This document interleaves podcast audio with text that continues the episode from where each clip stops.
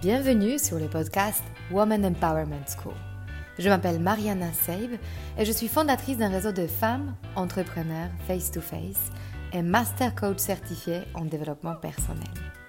Je conçus ce podcast en pensant à toutes les femmes qui souhaitent accéder à leur puissance intérieure pour créer du changement dans leur vie et entreprendre les projets les plus audacieux. Ensemble, nous allons apprendre à mieux nous connaître lever nos barrières et accéder à notre intuition féminine pour mener la vie dont nous rêvons profondément. Alors, si tu souhaites développer ton business et créer de l'impact dont tu seras fier, ce podcast est fait pour toi. Et si après avoir écouté cet épisode, tu penses à quelqu'un qui pourra en bénéficier, n'hésite pas à le partager et à laisser un avis 5 étoiles pour augmenter sa visibilité. Alors, prête pour changer ta vie? Allez, on commence. Bonjour à vous toutes. Aujourd'hui, je vous présente Alexia Colson du Parchi. Cette ancienne avocate d'affaires, devenue executive coach et stratégiste de futur, et autrice également de L'art dont voyait valser sa carrière. Notre première rencontre avec Alexia a été magique. Un jour, j'ai retrouvé dans ma boîte à lettres son livre avec une dédicace qui disait à Mariana, dont j'admire le travail et la collaboration de loin. Mon cœur s'est envolé. J'ai pris le temps pour remercier Alexia directement par Instagram et notre rencontre est arrivée une semaine plus tard. Depuis, nous sommes co-organisatrices de la journée autour du développement personnel Me First et nos chemins n'arrêtent pas de se croiser. Bonjour Alexia. Bonjour ma chère Mariana. Cet épisode a dû exister, a dû se faire à un moment. Dans ma tête, il est déjà fait depuis bien longtemps. Pareil, pareil. Je suis une grande, une grande fan de ton podcast, donc je suis vraiment en, terrain très familier ici. Oh. Bientôt, tu vas t'écouter toi-même. Bientôt, je vais m'écouter moi-même. Ça va faire bizarre. Alexia, nous sommes ici parce que tu fais partie de ces femmes qui se sont réinventées, qui ont quitté un job confortable, un salaire confortable le statut qui venait avec pour te réinventer complètement. Est-ce que tu pourrais nous dire brièvement qu'est-ce qui t'a amené à quitter euh, cette vie d'avant et à construire ton parcours autour du coaching et à sortir du cadre euh, de ton métier d'avocate et à créer ton propre entreprise? Oui, moi j'avais une situation, tout était très confortable, être avocate, une profession formidable, un statut très agréable à avoir. Ce qui vient avec est évidemment d'un point de vue matériel, euh, voilà, tout, tout, ça était formidable. Et j'étais en plus expatriée. Euh, ce qui se passait dans ma petite tête, c'est que toutes ces choses bien confortables, j'en étais euh, fort aisée, mais, mais j'étais, j'ai envie de dire, frustrée. Il n'y avait pas de satisfaction au jour le jour, et moi je vivais tout le temps dans le futur. J'étais sur une espèce de, tapis déroulant, tu sais, où tout se déroulait sans problème, puisque toutes les pièces étaient là euh, et j'allais droit sur mon chemin. Euh, et je m'accrochais tout le temps à une vision du, futur parce que bah, c'est un, la, moi la façon dont je pratiquais en tout cas et les cabinets pour lesquels je travaillais, euh, on, se cravachait, on travaillait nuit et jour, ce qui en soi n'est pas forcément un problème. Hein, je l'avais choisi et j'étais j'étais jeune à l'époque donc j'avais l'énergie, mais j'avais pas la j'avais pas la vision en fait. J'avais plein de visions d'un futur mais c'était pas du futur très constructif. C'était ah bah là ça va être les super vacances, ah bah là je vais m'acheter telle chose. C'était un futur très euh, très matériel.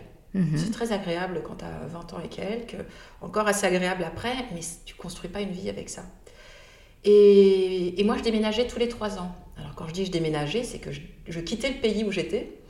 Euh, je, faisais mes valises, j'embarquais mon conjoint et, et on partait pour un autre pays, pour un autre cabinet d'avocats.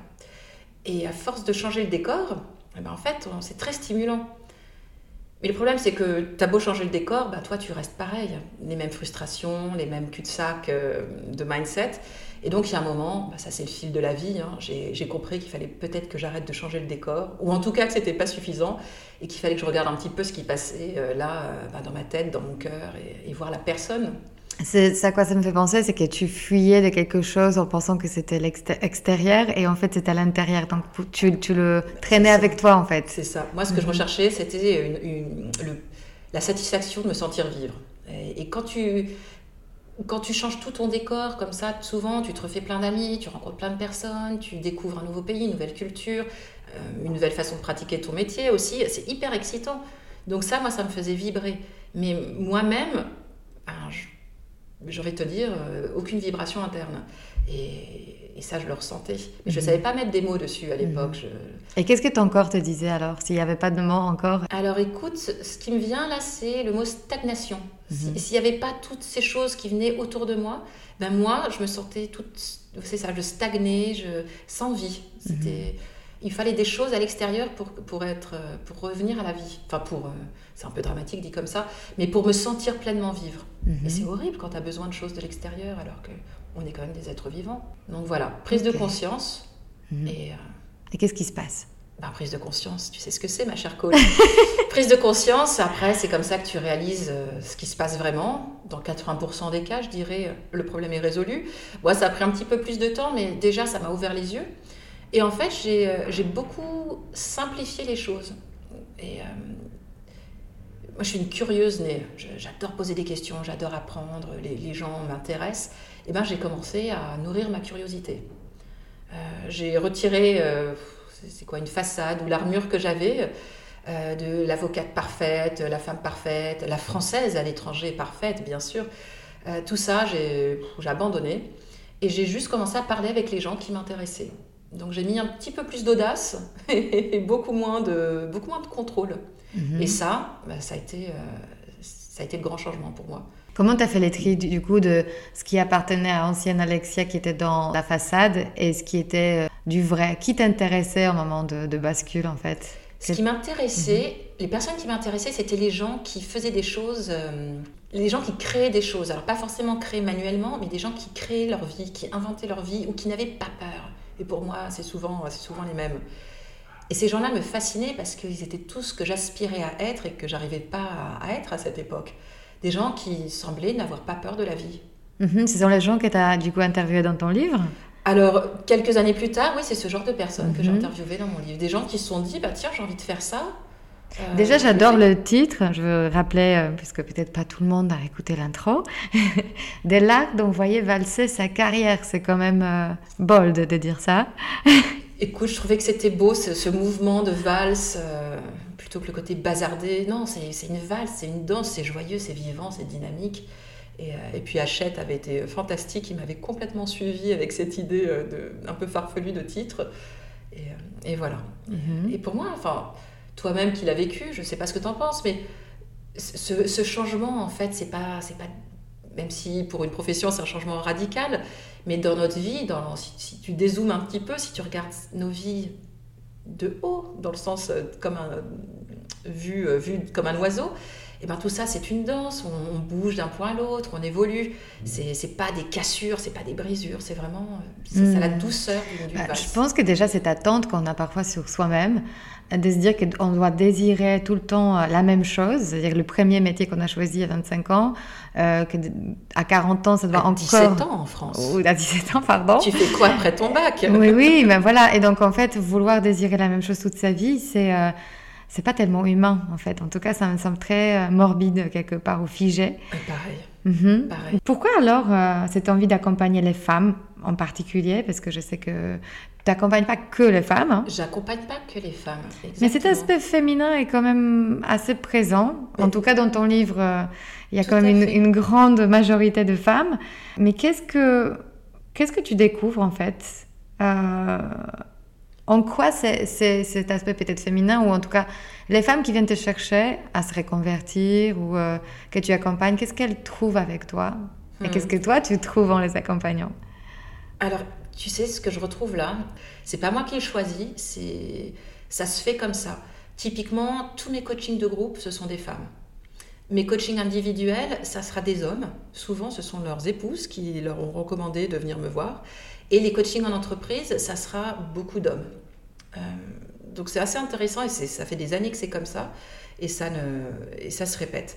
Et dans les coachings de groupe, écoute, l'énergie qui se, dégage de ces groupes, donc 100% femmes, c'est, j'ai envie de te dire, c'est sauvage, mais dans le sens très noble. C'est, euh, euh, une énergie de louve, tu sais. Ce sont des femmes qui se font confiance les unes envers les autres, qui, qui n'ont pas peur de se dévoiler, qui n'ont pas peur de, je dirais même, de se mettre à nu, de, de se présenter comme elles sont. C'est pas du tout comme dans le contexte du travail où on essaye évidemment de, peut-être quelquefois en portant un masque, on essaye d'un peu d'impressionner les autres, on essaye de, de, justifier son poste et c'est tout à fait normal.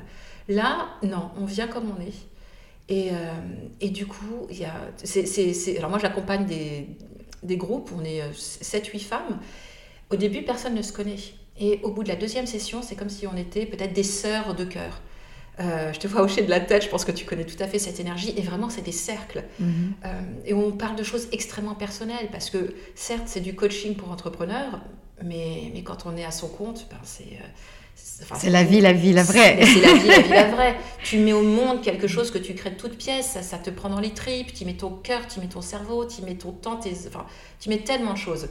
Et, et là, et c'est pas le cercle de copines, non, non, c'est vraiment pas ça. C'est vraiment des louves, c'est-à-dire que ce sont des femmes qui sont capables de tellement de choses, qui ont envie de tellement de choses et qui mettent cette énergie et aussi beaucoup d'intuition.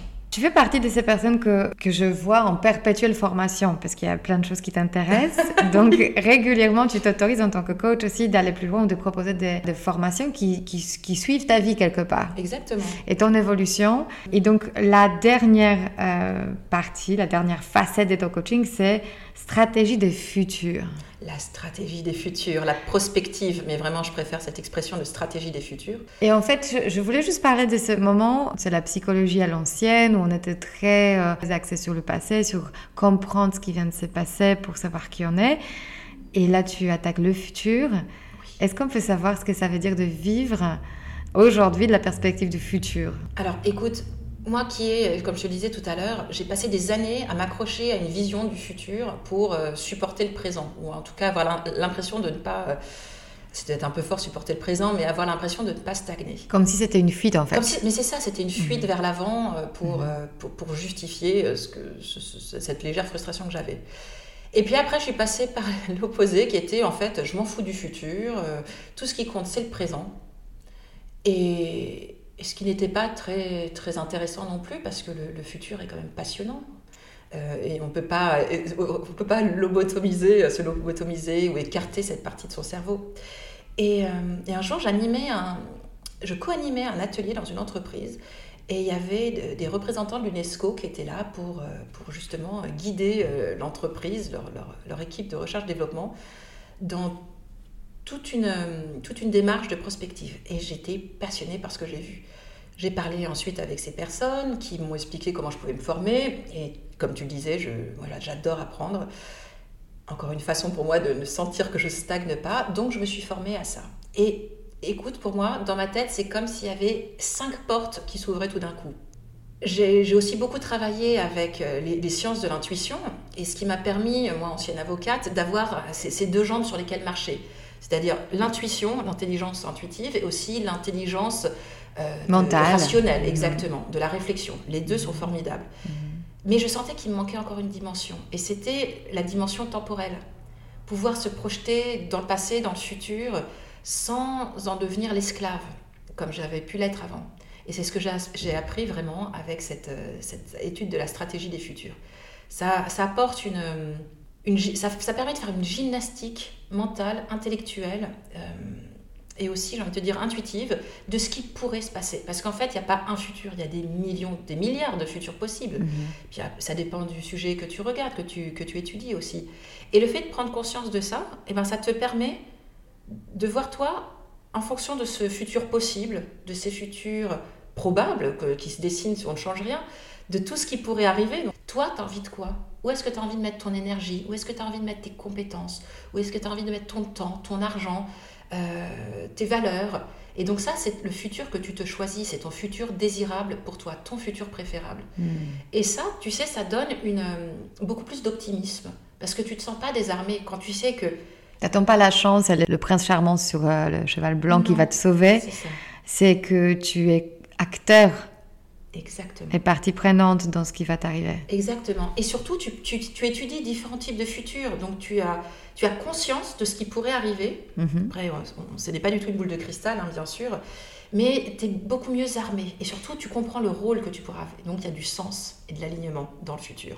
On va approfondir, bien sûr, euh, parce que ça éveille tout de suite euh, la curiosité, mais il y a quelque chose dont je voulais te parler, que peut-être tu as déjà euh, ton avis. En fait, récemment, en fait, dans mes enseignements, le temps qu'on a perçu, on a appris que le temps était séquentiel. Donc, il y a le passé, c'était hier, il y a aujourd'hui, c'est le présent, et demain sera le, futur. En fait, on a l'impression que c'est en trois temps séparés. moi, de ce que je vois dans le coaching surtout, c'est que le temps psychologique, c'est un temps holistique. C'est-à-dire qu'à chaque moment, on est et notre passé, et notre présent, et notre futur en même temps. Et en fait, ce que je vois, c'est que dans le coaching, très souvent, en fait, il y a certains scénarios, l'avenir, qu'on ne s'autorise pas si dans le passé, on n'a pas des autorisations.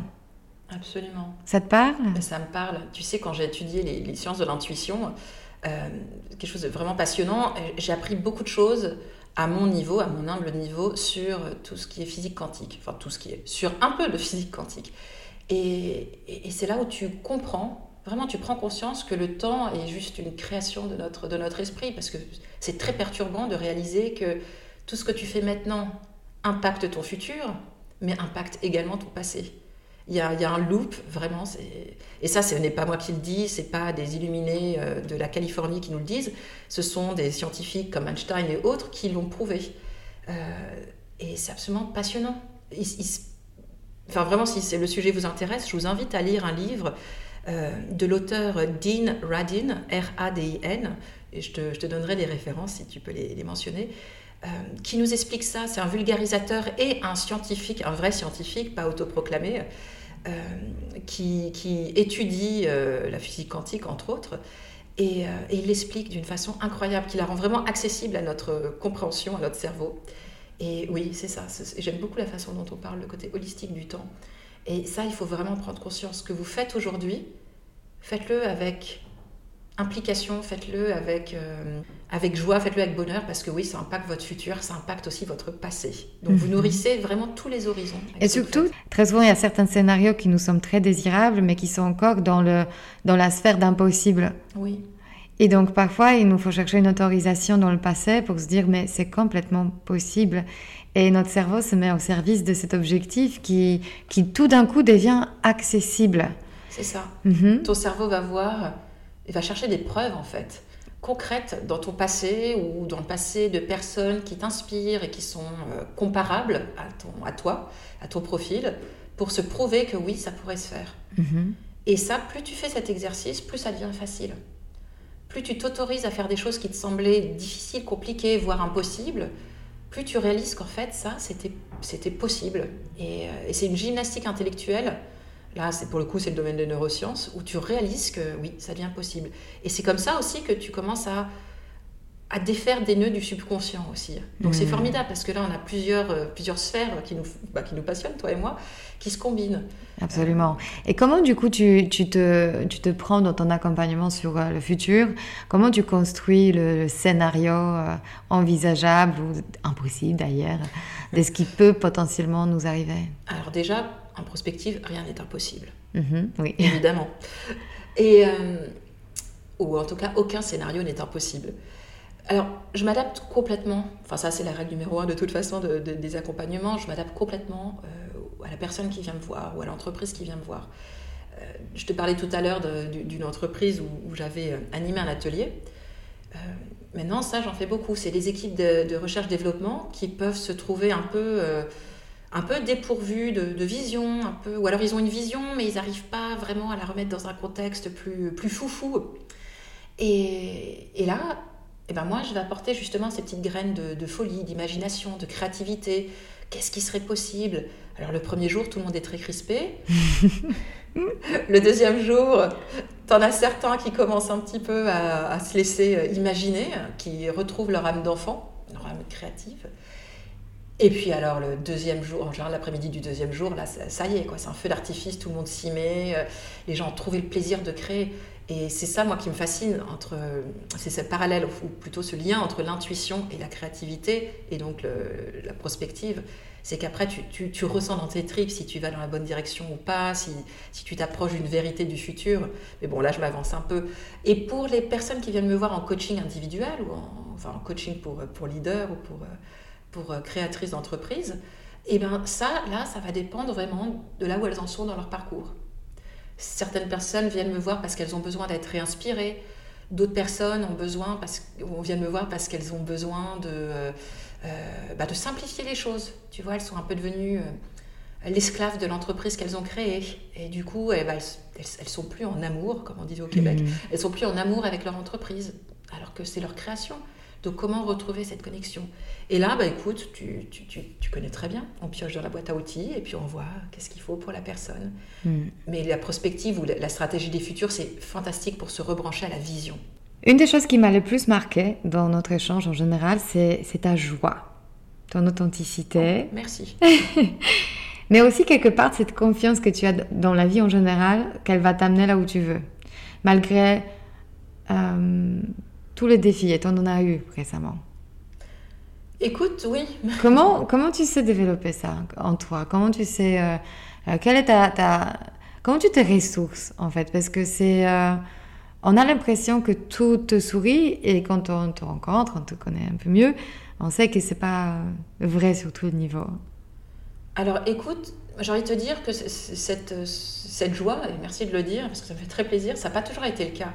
Euh, vraiment pendant longtemps, j'étais persuadée que la vie c'était quelque chose de très sérieux et que les choses sérieuses c'était pas joyeux. Et, euh, malheureusement, c'est quand j'étais jeune, ce qui est quand même un sacré gâchis. Et même si j'étais également très joyeuse, bah après, voilà, j'avais l'impression qu'il fallait montrer aux gens que j'étais sérieuse. Et là, maintenant, je suis plus du tout sérieuse. Pourtant, je fais des choses très sérieuses, mais je le fais avec beaucoup de joie, beaucoup de plaisir, euh, beaucoup d'humour aussi. Et la vie est beaucoup plus légère comme ça. Euh, en fait, bah ça c'est le fil de la vie. Déjà, j'ai plus 20 ans. Euh. Ce qui s'est passé, c'est qu'avec tous ces voyages, toutes, euh, ces, expériences d'expatriés que j'ai pu faire et qui étaient formidables, j'ai pris conscience, mais vraiment, hein, ça semble peut-être un peu mièvre de le dire, mais pourtant c'était vraiment le cas, ou c'est vraiment le cas, j'ai pris conscience de l'incroyable chance que j'ai de vivre ma vie. c'est Enfin, faut, faut, faut, pas se leurrer. Euh, dans le contexte qui, est le mien, je suis, née, je suis à Paris euh, à la fin des années 70, euh, dans une chouette famille. Enfin, j'ai pu aller à l'école. Franchement, je ne sais pas si tu connais cette chanson de Bernard Lavillier être né quelque part. Bon, je vais pas te la chanter. Vas-y, euh, vas-y. je ne vais pas vous faire saigner les oreilles. et il y a cette phrase qui est magnifique à un moment dans cette chanson qui doit dater des années 80. Et c'est on, ne choisit pas les trottoirs de Manille, de Paris ou d'Alger pour apprendre à marcher. Et en fait, c'est ce, côté où tu peux avoir beaucoup de chance ou beaucoup de malchance au début de ta vie, et après, bah, il va falloir réorienter euh, comme tu le peux une partie de ta vie. Et moi, j'ai eu cette chance incroyable de, de naître avec les choses quand même faciles. Mais aussi, ce que j'ai réalisé, c'est que la plupart des choses qui m'arrivaient, même les choses qui sur le coup me semblaient un peu catastrophiques ou très pénibles ou humiliantes, bah, en fait, c'était on, s'en remet toujours. Enfin, dans mon cas, je, m'en étais toujours remis, ça allait, et finalement, j'en sortais plutôt grandi. Et une fois que j'ai vraiment réalisé ça, j'ai arrêté d'avoir peur de mon nom, j'ai arrêté d'avoir peur du futur, j'ai arrêté d'avoir peur d'essayer des choses un peu différentes, un peu nouvelles. Et, je suis sortie du coup du moule en faisant ça. Tu vois, je suis sortie de ce fameux tapis roulant dont je te parlais au début, où tout se déroulait, se déroulait, se déroulait sous mes pieds. Ben là, je, hop, je me suis mise sur la zone piétonne, plutôt à la place, où c'est moi qui décidais de là où je voulais aller. Et, euh, c'est comme ça que j'ai aujourd'hui, ben, j'ai une vie qui, qui, me correspond tout à fait. Alors oui, il y, a des, il y a des journées désagréables, il y a des mini-catastrophes, il y a des problèmes de santé, oui mais c'est une vie où je maîtrise euh, mon emploi du temps, c'est une vie où je maîtrise ce que moi, et il y a le mot maîtrise là vraiment qui, qui est quand même important pour moi. Si j'ai envie d'apprendre quelque chose, eh ben, je vais me former. Si euh, tel ou tel client, je sens que ça va pas, il n'y a pas d'adhésion, il n'y a pas d'adéquation, eh ben, je vais lui proposer d'aller travailler avec quelqu'un d'autre. J'ai beaucoup de liberté. Mhm. tu as ton propre soutien en toi, en fait. Voilà, exactement. Mhm. Et le fait d'arrêter d'avoir peur, ou beaucoup moins peur en tout cas, mais ça, ça a été, euh, ça a été magnifique. Euh, la peur, pour moi, c'est quand même euh, quelque chose qu'on essaie tous d'éviter. Et parfois, ce dont je me rends compte, c'est euh, de l'embrasser plutôt et de se dire j'ai peur, mais c'est pas la raison pour ne pas faire. La peur comme moteur. Oui, je perds et j'y vais quand même. C'est-à-dire que c'est pas un mauvais signe. C'est plutôt le signe de oui, tu fais quelque chose pour la première fois. Donc c'est humain. Euh, Absolument. Et ça peut être ça. Et quelle est ta manière justement de d'embrasser ou de traverser ta peur quand elle apparaît Alors moi j'en suis passée par là. Hein. Vraiment au début, quand j'ai décidé de quitter euh, le cabinet d'avocat pour me mettre à mon compte, j'avais très peur. Et en fait j'ai appris à travailler le scénario du pire. C'est-à-dire en me disant mais en fait j'ai peur de quoi? Qu'est-ce qui pourrait se passer? Alors, pas la version euh, hollywoodienne à 6 millions de dollars, non, qu'est-ce qui pourrait se passer concrètement si je me plante. Et dans la plupart des cas, c'est même si mon scénario catastrophe ou mon scénario du pire venait à se réaliser, j'avais toujours, j'avais toujours une solution, un plan B ou un plan C ou un plan D d'ailleurs. Euh, donc ça allait, ça valait le coup. Il n'y avait rien de mortel en fait. Donc, ça, c'est le, fameux parachute, tu sais, si je tombe au pire, voilà ce qui, ce qui, ce qui m'arrive. Mais aussi, c'était moteur. ça, bon, ça bah, c'est intéressant, mais est-ce que tu ne penses pas que aussi, même dans, dans, ce, dans cette idée de futur probable, futur désirable, euh, quelque part, notre plus grand moteur, c'est et au mieux. Exactement. Et, de au mieux. coup, pourquoi est-ce que je le fais mhm. Et pour ça, moi, c'était de l'arbitrage. C'est-à-dire, tu décides, bon, voilà ce qui pourrait se passer si jamais tout va mal. Mhm. Ensuite, voilà le scénario qui pourrait se passer si tout va très, très, très, très, très bien. Ça, c'est le scénario que moi j'appelle euh, cuicui les petits oiseaux. Et la vérité, eh ben, elle va être, ou ce qui va se réaliser, ça va être quelque part entre les deux. Et de toute façon, vous allez être surprise. Et ça, c'est ce que j'adore, c'est les surprises de la vie. Mais au moins, au moins j'avais commencé, j'initiais quelque chose j'allais de l'avant, et ce qui me permet, ou je vais de l'avant, ce qui me permet de découvrir quelque chose de nouveau. et, mhm. en général, comme je le disais, je suis surprise par le résultat de façon positive. C'est plus du trac que de la peur. Tu vois, c'est pas une mhm. peur qui, qui, rend malade, c'est ou qui me fige ou qui me bloque. C'est maintenant c'est du trac. Je me dis ouh là là là, qu'est-ce que je suis encore en train de faire? Euh, Est-ce que je vais me sentir euh, encore plus vivante, encore plus euh, vibrante Vibrante, c'est ça. Mhm. Si je tente, pas si je le fais, mais si je tente de le faire, ou est-ce que ça va me rendre triste, malade, de... si, jamais ça se passe mal?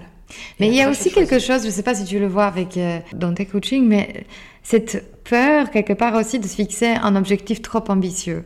Tu sais, cette peur d'être déçu de ne pas y arriver. encore pire, de décevoir les autres. Ou de décevoir les autres, donc on n'en parle pas. Et quelque part, euh, pour moi, en fait, faire à mesure, je vois que c'est même pas le sujet. C'est-à-dire que euh, ce, ça crée un, inconfort, certainement, d'avoir un objectif ambitieux parce qu'on ne sait pas encore comment y arriver, parce qu'on n'y a jamais été avant. Donc, c'est ça la définition d'un objectif ambitieux. Et à la fois, il y a cette notion de bah, j'ai visé les, les, étoiles, euh, je, je, j'ai découvert, une j'ai découvert la, la, Lune, bah, j'atterris sous la Lune. Et sans ça, je ne serais pas sous la Lune. Donc la question, voilà, est-ce que tu peux nous parler aussi de comment sortir quelque part de cette impasse, d'avoir peur? Alors ça, en général, moi, voilà, j'adore aller chercher des preuves. Vraiment, tu me dis que tu n'as jamais rien fait d'ambitieux dans ta vie? Ok, eh bien viens, on va décortiquer un peu ta vie. Et je vous assure que tout le monde a fait quelque chose d'ambitieux dans sa vie. Mais seulement, quand on l'a réalisé, cette chose, une fois qu'on l'a faite, eh ben, ça ne nous paraît plus aussi ambitieux. Et ça, c'est terrible. Hein. Notre cerveau a une capacité à se... Bah, oh, c'est terrible et merveilleux, cette capacité que notre cerveau a à s'adapter. Et cette malléabilité fait que... Et s'habituer quelque part. voilà. Mhm. Ce qui te semblait être ton Himalaya à toi, une fois que tu es au sommet, et eh bien finalement tu dis oh bon, c'était juste un petit pic, rien du tout, c'était que, que dis-je, un pic, un mont. Euh, et ça te semble finalement facile après coup, puisque tu as réussi à le faire. Et tu oublies à quel point c'était ambitieux pour toi. Et donc moi, c'est un travail que j'aime beaucoup faire, c'est l'exploration du passé pour le coup, on va voir, bah tiens, ça, te semblait euh, improbable ou ça te semblait extrêmement difficile pour toi de faire ça, et ben regarde, tu l'as fait. Quel était ton état d'esprit un an avant, six mois avant, euh, quelques jours avant, et après l'avoir fait? C'est réaliser le chemin parcouru. Et puis aussi, c'est le jeu, le jeu de la vie, se dire, mais de toute façon, si j'essaye pas, si j'essaie rien, qu'est-ce qui va se passer? Bah rien. Ce qui va se passer, c'est ce qui est probable. C'est juste la, la next step, c'est l'étape d'après. Alors que si je tente quelque chose, si je change quelque chose, ou si je tends vers cet objectif très ambitieux que je me fixe, mais de toute façon, il va se passer quelque chose. Quelles sont selon toi les croyances limitantes les plus répandues chez les femmes que tu accompagnes euh, Donc ces, croyances, cette pensée à propos d'elles-mêmes qui les empêchent peut-être d'y aller, d'aller faire le grand saut euh, euh, dans le vide de l'entrepreneuriat ou de tout simplement écouter leurs désirs de la vie qu'elles aimeraient avoir. Hum, bah, tu sais, ça me fait penser à la conversation qu'on vient juste d'avoir. Pour beaucoup, c'est la peur de se décevoir ou la peur de décevoir Alors ça prend plusieurs formes. Quelquefois, c'est la peur de, la perte de statut social. La plupart des personnes que j'accompagne avant étaient, ben, elles auraient pu figurer dans le livre, avaient avant une très très jolie carrière ou euh, ont déjà quelques succès à leur, ceinture. Et du coup, c'est la peur du plantage, la peur, de la perte de respect, de statut, la perte financière aussi. Euh, c'est très important, l'argent, il faut absolument pas se, leurrer. Euh, la peur de se découvrir faible aussi. Et, et ça, bah, ça, ça, peut être très, très, très, très pénible. Et du coup, moi, je les aide vraiment à raccrocher les wagons. Euh, pour moi, ça commence toujours par la vision. C'est quoi ta vision? T'as envie de quoi? Pas forcément qu'elles me décrivent en 12 points précis leur business plan. D'ailleurs, je ne travaille pas du tout avec ça. Mais tu as envie de te sentir comment? Quand tu réussis, c'est comment la réussite? Et en passant par le ressenti, l'émotion, le corps, donc, et eh bien là, le cerveau comprend ce qui pourrait être et t'arme de courage. Et ça, j'adore voir ce déclic chez les personnes que j'accompagne. Quand ça y est, tu sais, tu les vois, elles ont l'œil qui brille, elles, allez hop, on y va, ça y est. Je sais comment j'ai envie de me ressentir, de sentir. Oui, le corps se redresse. Mais oui, mais bien sûr, mais mhm. bien sûr. L'œil redevient vif, enfin, c'est, on devient beaucoup plus porteur d'énergie, dans tous les sens. Hmm, ça, c'est beau. Et je pense que ça, ça crée quelque part une sensation de bien-être qui est presque, enfin, ça entraîne, c'est presque addictif. On a plus c'est magnétique. C'est magnétique. C'est magnétique. Et moi, c'est vraiment ce que j'essaye de leur montrer euh, aux personnes que j'accompagne, c'est qu'elles prennent conscience de l'impact, de la mesure de leur impact qu'elles peuvent avoir dans leur vie. Même si ça impacte une personne, mais c'est déjà formidable. Pour terminer, j'ai une dernière question pour toi. Euh, qu'est-ce que tu dirais comme conseil à toutes ces femmes qui t'écoutent et qui se disent euh, Waouh, elle a fait ce grand saut elle était avocate d'affaires. Elle est coach maintenant euh, avec beaucoup de clientes, avec euh, une vie familiale et aussi financière, enfin professionnelle qui tourne. Bien sûr. Donc ça veut dire que c'est possible, ça existe. Je vous le confirme. Qu'est-ce que tu partagerais à ces femmes qui se sentent encore figées, tendues dans leur corps ou déconnectées de leur futur désirable Alors moi j'ai envie de vous dire, vous êtes toutes des louves. Et là pour le coup avec un L majuscule. Qu'est-ce que j'entends par là? Eh bien, vous avez une force incroyable. Faites appel à votre audace. Et vraiment, quand on fait appel à son audace, eh ben, on se découvre des capacités absolument insoupçonnées. Et pour, pour vous reconnecter à votre corps, si jamais vous trouvez que c'est quelque chose qui est un petit peu difficile pour vous, je peux tout à fait le comprendre, moi je vous conseille un outil tout simple. Alors je parle d'un outil, mais c'est une pratique qui prend pas beaucoup de temps. C'est la cohérence cardiaque. C'est vraiment un outil qui est l'équivalent de, vacances pour votre cerveau et pour votre corps. Vous allez trouver plein d'applications, plein d'applis sur votre téléphone ou sur votre ordinateur. choisissez cohérence cardiaque. Et trois fois par jour, pendant trois minutes, vous allez respirer en suivant cette petite appli. C'est pas de la méditation, c'est pas de la pleine conscience, c'est pas du yoga, c'est rien de tout ça. C'est juste respirer. Et ça, je peux vous garantir que juste en faisant ça, plusieurs jours, hein, bien sûr, idéalement plus de 21 jours, ça marche toujours. Vraiment, je vous le garantis. Merci beaucoup, Alexia. Merci, Mariana. C'est toujours un grand plaisir de t'avoir. Alors, on va déjeuner ensemble maintenant? Mais oui, chanceuse que nous sommes. Trop bien. Merci pour ton temps et ta disponibilité. Un grand plaisir. Si cet épisode vous a inspiré pour aller plus loin dans votre développement personnel et vous mettre en action pour durablement changer votre vie, mon programme de coaching est fait pour vous. En petit groupe ou en individuel, je vous guide dans tout le processus de changement et dans la mise en place d'une technique efficace pour arriver à vos objectifs sereinement. Pour avoir plus de détails concernant le programme, contactez-moi par mail sur womanempowermentschool.com ou via Instagram Woman Empowerment School. À très bientôt.